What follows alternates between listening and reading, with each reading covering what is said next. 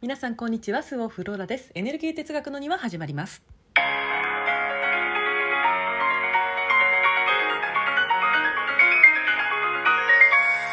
えーとですね、1月2日の朝活ファンミーティングであの大体ねあの 大体ねじゃない、えー、1回ね1時間ぐらい退勤してんですよねミーティングをね。でそのファンミ1時間に対して、えーと、この本配信12分なので、ま、4本5本ぐらい撮る撮ることができるんですけれども2本でね終わっちゃってね でその2本の後にしていた話これも残りますかって言って、えー、言われたんであ撮ってなかったっていうので、ね、ちょっとあの繰り返しですけれどお話をしようかなと思いましてちょっと撮っております。はい、えー、っとですねうん自分の本当の願いがわからないであったりとかあとは、えー、夫とうまくいかないとか、まあ、つまりいろんないろんな、ね、そういうお話をいただくんですけれどもその分からなくななってしまううまくいかなくなってしまうことの大きな原因が自分の価値観というものが自分で分かっていないということなんですよね。うん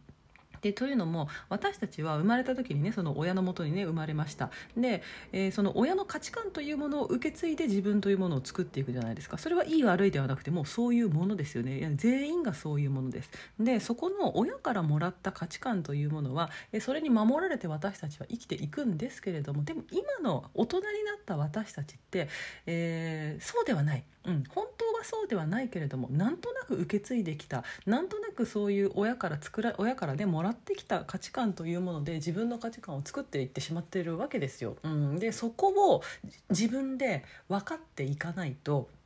えー、自分らしく生きるであったりとか夫とうまくやっていくということが難しくなるんですね。じゃあ夫とうまくやるということに関して言っても、えー、あなたが夫に対してイライラするとか夫のやり方が間違ってると思うのはあなたの中に正しさがあるわけですよ。あなたの正しさが。でその正しさというものがあなた自身の正しさではなくあなたが育った家庭の正しさなわけですよね。それを夫にぶつけている限りあなたと夫の新しい家庭というものは作られないわけですよ、うん、でそれはさあなただけではなくて夫もねそういうものを持っているかもしれない、うん、両方がそれを持っていて両方がそれぞれ育った家の価値観をぶつけ合っていたならばいつまでたってもあなたと夫の家庭というものは作られていかないじゃないですか。そこの2人の間には新しいルール新しい価値観というものが必要なのにもかかわらずねそうではないものを引っ張り出してしてきているそれはさいつまでたってもさねあの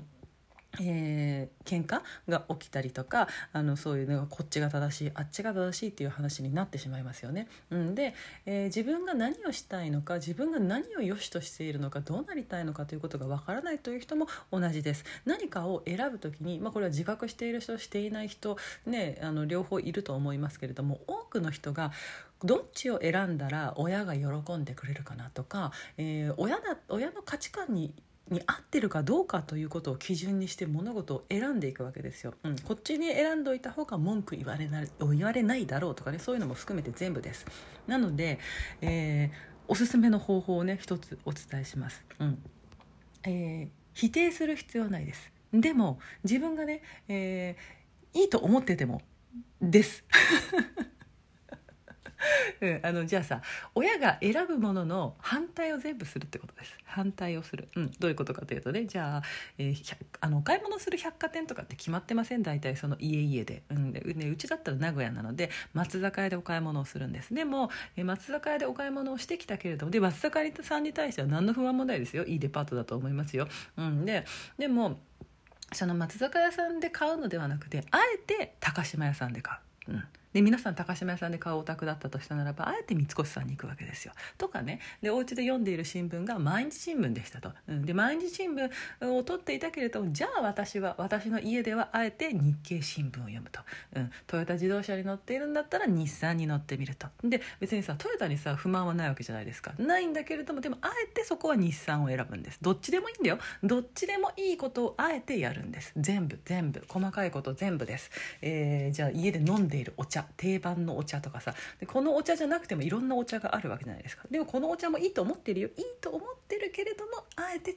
お茶を選ぶ。っていうことをね繰り返すんです。あの全てにおいてそれを一個一個一個一個やっていくんです。そんなことで何が変わるのと思うかもしれませんがやってみてください。うん、素直にやった人から自分の人生が変わっていくから。そうやってねちっちゃいことの積み重ねであなたの価値観というものを作られているわけいくわけですよ。うん、でそこを小さいところから変えていく。小さいところからどっちでもいいんだ。何でもいいんだ。どれを選んでも問題ないんだ。ということに気づいていかなければいけない。それができるようになってくると自分の本当に欲しいものというものが素直に分かるようになるし、えー、夫と私の、えー、楽しい家庭温かい家庭幸せな家庭というものが作っていけるし。うんあなたの家庭はあなたと夫が作るものでしょ、ね。えー、あなたと奥さんが作るものでしょ？そこに他の人の意見であったりとか価値観であったりとかねそういうものは入る必要がないんですよ。ていうか入れちゃダメなんですよ、うん、2人で新しいものを作っていく。どっちかに合わせるではない。なので、えー、その価値観を変えていくということをするためにこういうね細かいこと、うん。えー、高島屋さんで買い物する。とか。えー、日経新聞を読むだとか、ね、そういうことをされていくとあの自分のね本当というものが見えてきやすくなります。おすすめの方法です。ちょっとねこれだけを取っておしまいにしたいと思います。はいそれでは皆さん今日も良い一日をお過ごしください。ごきげんよう。スーオフローラでした。バイバイ。